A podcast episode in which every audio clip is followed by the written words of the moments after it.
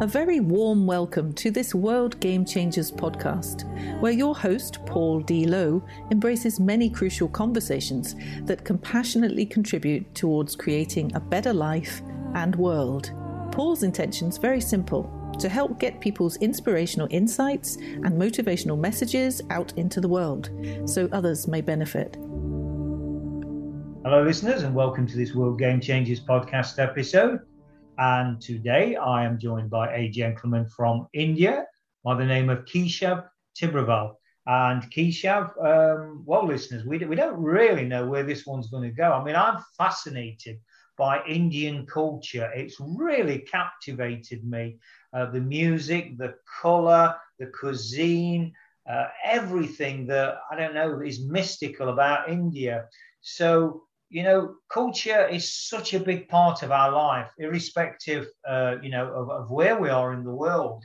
And so I want to help with with Tibber, um, with uh, help. I want to dig down and and you know, so he can help me to understand more about India. Um, you know, and whether India's got a uh, a particular attraction for us or not is kind of not the issue. I think the whole purpose of this particular episode is about stretching our minds to the the reality that just because we don't understand something or are not aware of it, just as I'm not aware of Indian culture, doesn't mean it exists. It doesn't exist because clearly it does. So anyway, I'm starting to ramble a little bit there, listeners. So Keshav, without further ado, a very warm welcome to you. Thank you, sir. And so, a bit of a mouthful there by an introduction, but Indian culture, music, color, cuisine, family, I don't know. Where do we start with it? Any thoughts around, you know, speak to us about how you feel as an Indian person. You know, tell us a bit about your country and, and, and how you find it, what it's about, and how you, you feel it might fit into an outsider, a, a stranger like me, if you will. So, according to me, in this whole world, India is totally a different world out of the whole world uh, because uh, uh, many uh, thousands of languages are being spoken here, and uh, many types of people live here. There are many types of food. There are different regions regarding to the uh, regarding to the coast, and there are many beautiful sea beaches and mountains where people live and uh, where they can uh, share their uh, uh, uh feelings for what they have done there. And uh, many more things like uh, there are many famous places like in like i live in odisha and odisha Cuttack and odisha is famous for its sea beaches and the puri jagannath temple. It's very popular even foreigners visit here to worship it. And uh, foods like uh, according to different uh, uh, uh religion there are different types of uh, kinds of food. Like in odisha we mostly eat rice and in south they mostly eat idli vada and other things. In north they mostly eat rice and roti and sabzi like that. And maharashtra is famous for its celebrity area. So they although it's very expensive but it's though there are many celebrities there so uh, it's like that. Mm. So one of the things I've heard, uh, Keshav, from my many conversations now around my fascination of India, I don't know what it is, it's captivated me. Listeners, I don't know if you can relate to that. Have you ever, you know, something really ever captivated you to a degree and you can't put your finger on it, you don't know why, but somehow it's got inside you, it's got inside your head, it's got inside your heart, and you think, wow, what's going off here? What is going off here? I think the, the probably the most uh, common example of that is love. You know, why, why am I thinking and feeling the way I am? And that's kind of where I'm at with India. Um, I'm in love with the country that I've never actually even been to, which, which is bizarre. And that's why I'm fascinated to have conversations like this with people like Keshav, you know, as an Indian person that can give me those insights, you know, because I will be visiting India very shortly. But as I say, at the risk of repeating, it's about that sharing, that stretching our minds, whether it's me and my passion for India or whatever your passion may be, knowing that there's so much out there that we're not really aware of yet. And I think that's the key point here. So, in terms of one of the things I've heard, one of the many things, Keisha, I've, heard, is the very different sides, the polarized sides of India from the, you know, the the richness to the poorness. You know, there's some very, very poor India uh, parts of India, very poor, um, and there's some very well-known, uh, sorry, very kind of uh, affluent, well-to-do areas, uh, and and there's kind of nothing in between. And it's that nothing in between. It's either kind of one extreme or the other. It's how it's been painted to me. Would you agree with that? Uh, yes, sir, sir, definitely. After the British rule, India was very, very poor because all the Britishers uh, took away everything from us. Um, uh, our country was known as the Golden Bird. But after uh, Britishers came, they conquered, they looted everything. They also looted the Kohinoor diamond, which is the most costly diamond in the world. And uh, it was from our country. So after, uh, yeah, it has a bit, very much poor past. But uh, uh, now it's like competing the rest of the world. Like uh, the third richest person i think in the world is uh, mukesh ambani which is uh, from uh, india. So yeah it's developing. It's contributing itself to towards the world it's launching many rockets like it's contributing its contribution is also towards science and many more things it's developing like that mm, okay but in terms of the, you know, the uh, the diversity of India, um, there's there's a lot of poor areas in India, isn't there? Uh, yes, yes. Uh, very rural areas are there where uh, people are not so educated. Um, they are not so well-being. They uh, are like uh, they live in slums and uh, they uh, don't know how to talk or uh, they have their own language to talk and uh, their behavior is also totally different. But most earlier it was more i think. And now it has become less because many people are being educated. They they shift towards the city and they start studying and become educated and have their jobs like that. Mm. okay so tell us about the colors because one of the things uh, that that strikes me around you know, Indian dress, for example, is the very bright, vibrant, beautiful colours. You know, is is that something that is just shown in glossy magazines, or is that a true reflection of Indian culture, where you know people do wear these uh, bright yellows and bright oranges and greens? You know, these beautiful, striking colours. Is that a true reflection of India? So definitely it's a true reflection because India is known for its uh, different kinds of dresses, different kinds of outfits, different kinds of uh, traditional outfits. Like uh, uh it depends upon the occasion we celebrate. Like when we see or watch a cricket match, we wear the, their jersey.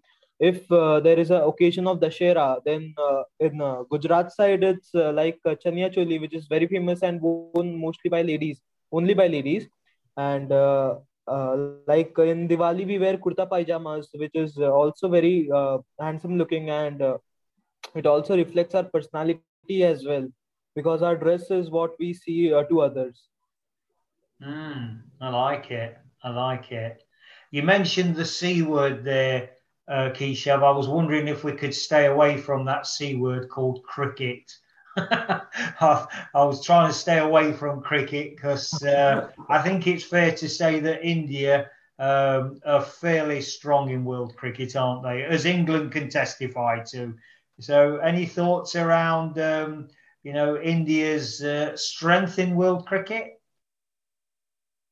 So, as India's uh, as India is the most populated country, second most populated country, so there are many youngsters which come up through uh, their performances like uh, so uh, it's like that uh, the team consists of many players many youngsters many experienced players so it's like contributing to the world as the strongest. Mm, yeah yeah.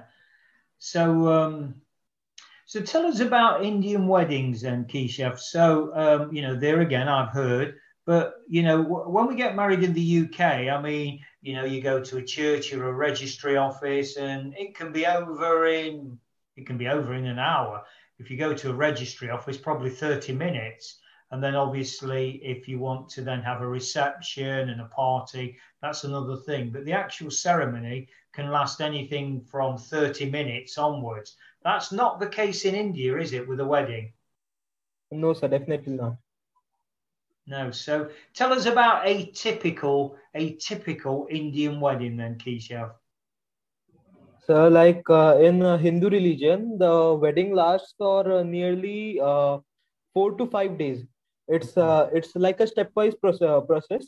Uh, like in the first, we have some haldi ceremony, and in which the bride and bride gets the haldi throughout his body. We apply haldi throughout his body and uh, then there comes sangeet uh, which is known as the dance performance where uh, the guests who are invited uh, give their performance through dance dedicated to the uh, marriage and, uh, and and on the last day or the second last day it's like marriage where there is a, a bunch of flowers which is which is worn by the bride to the bridegroom and vice versa wow and I should imagine that's really colourful and vibrant. And you know, when we spoke earlier on about you know these uh, these bright colours, I should imagine at a wedding you're really going to see the full range of of beautiful colours.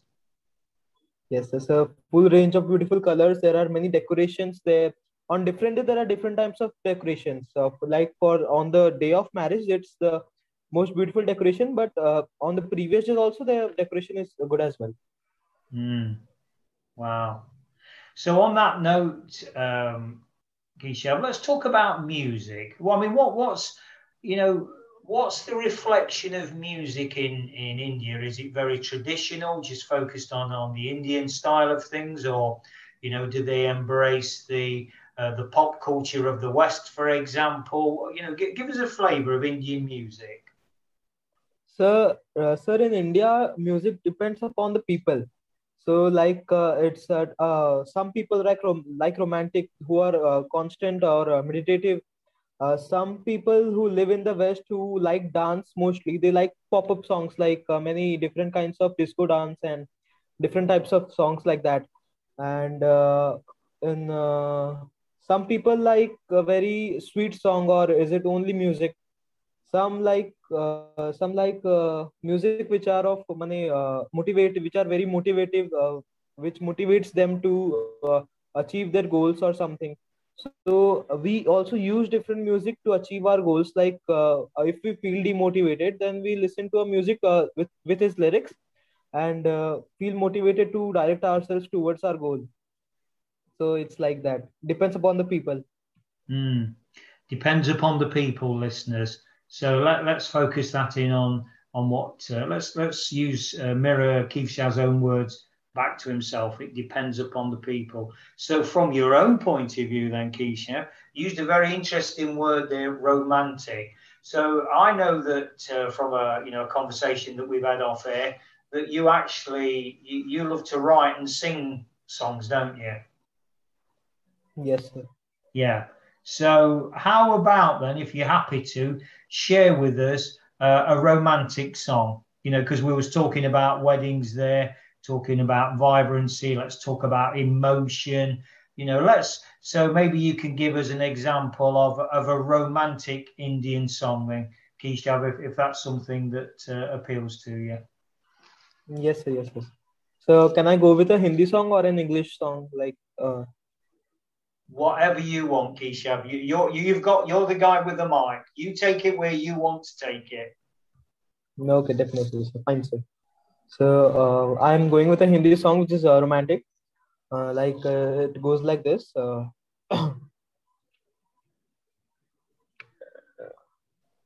तू आती है सीने में जब जब साँसें भरता हूँ, तेरे दिल की गलियों से मैं हर रोज गुजरता हूँ। हवा के जैसे चलती है तू मैं रेत जैसे उड़ता हूँ।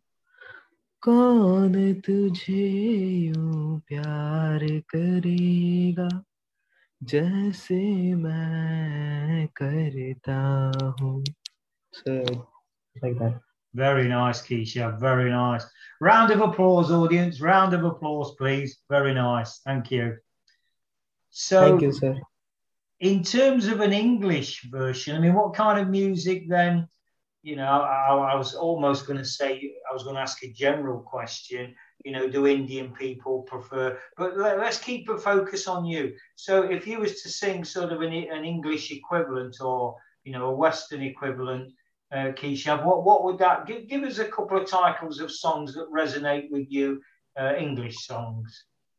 Sir, uh, I also I am also a diehard fan of English songs, and I listen to them very frequently and uh, some English songs like uh, "Perfect" of Ed Sheeran and uh, "Closer" and uh, like uh, "Believer" and uh, it's like "We Don't Talk Anymore." Like these, like they are mostly romantic and a pop-up mix. Mm. Wow, great stuff! Great stuff. Young people in India what what kind of opportunities exist for young people in India? So there are opportunities, but uh, mainly it uh, burdens the politics because uh, many uh, like feminism and many politicians who are of great who are at a great stage they usually promote their uh, own uh, their own blood or their own child in doing something better and the one who deserves it doesn't get it only because it's not in his uh, it's not in his bowl. So it's like that. There are opportunities. We can achieve something if we want to uh, but in some cases the pol- politics uh, matters a lot. Mm. okay. And what's the respect like? You know what's the kind of dynamic Keisha between the younger and the the older generations in india? Is it very much respectful um, you know the, the, young people are brought up to respect their elders you know and, and if that is part of the culture is that natural respect there? Because i think it's one thing trying to enforce something even as part of a culture but if it's not naturally there you know I, i'm aware i'm aware that the world is changing and particularly young people now they're not so you know, they've got more of a single mind than, than they used to have. Certainly, when I was, you know, growing up as a, as a kid, you know, we had to do as we were told. I mean, I never did as I was told anyway, um, but I was the kind of, you know, most most kids did. You know, you was expected to respect your elders, um, but you know, but I think things are different now. Young people are far more aware, far more aware than I was when I was a youngster. What's it like? What's the part of the culture, Keisha, for India where, you know, is there that kind of expectation that as a youngster you will respect your elders, or uh, how does how does that sit now in India?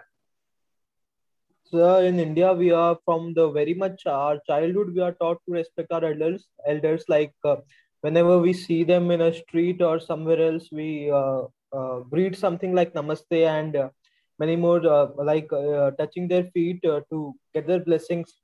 And yeah sir so in almost every house the respect is more for elders from the youngsters. And it is taught from the very much childhood till the date we teach our child about this. Mm. and that's naturally there from the child is it? Rather than yes it is. Yeah okay and what's the interesting point you raised earlier on, Keshav, around, you know, um, when the British pulled out of, you know, India, um, has that left a taste? You know, so like for me as a Brit coming over to India, how will I be treated then? Um, you know, is there still the kind of elders that uh, may have had sort of parents and grandparents that remember those days? And they kind of still hold it against Brits, or is that all gone now? You know, how will I be treated as, as a Brit coming to India? So, uh, in our country, the guests are treated as God. And if you come to visit India, I'm definitely sure that the, the people will treat you like uh, their god and they will they will take care of you they will respect you they will uh, they will uh, make you eat a lot that's our tradition and uh, so yes sir they will definitely make you feel fine. Mm. so maybe when i come to india then keisha one of the things that you and i can do when we meet up is sing a song together. How does that grab you?